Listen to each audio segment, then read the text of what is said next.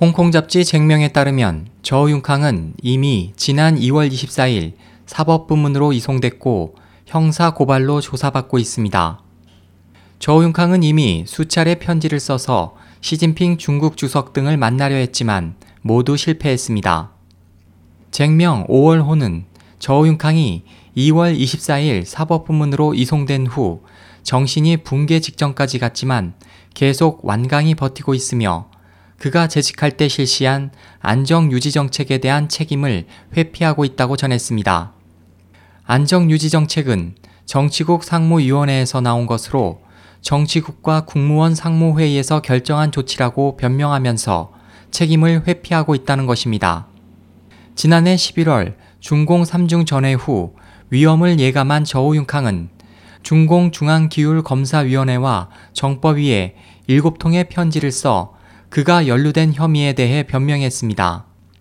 그는 먼저 시진핑 국가주석, 장더장 부총리와 왕치산 중기위 서기에게 면회를 요청했고 또 류인산 중앙서기처 서기 혹은 멍젠주 정법위 서기에게 면회를 요청했지만 모두 거절당했습니다.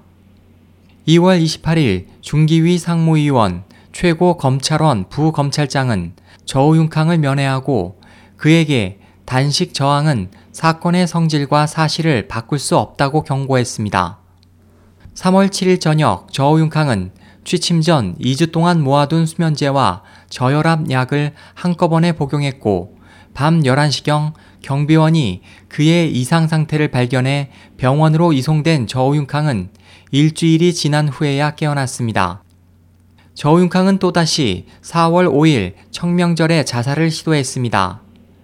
당시 점심 식사 후 끈을 만들어 창문 난간에 걸고 자살하려는 상황을 경비원이 CCTV를 통해 발견하고 그를 구해 병원에 이송했습니다.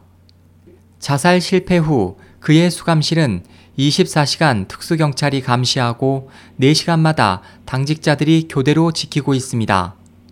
지난 12일 황수셴 중기위 부서기 최고 검찰원 부검찰장 공안 부부장은 저우융캉을 면회하고 저우융캉에게 그의 범죄 행위를 알려주며 그에게 죄를 인정하고 다시 자살을 시도하지 말 것을 요구했습니다.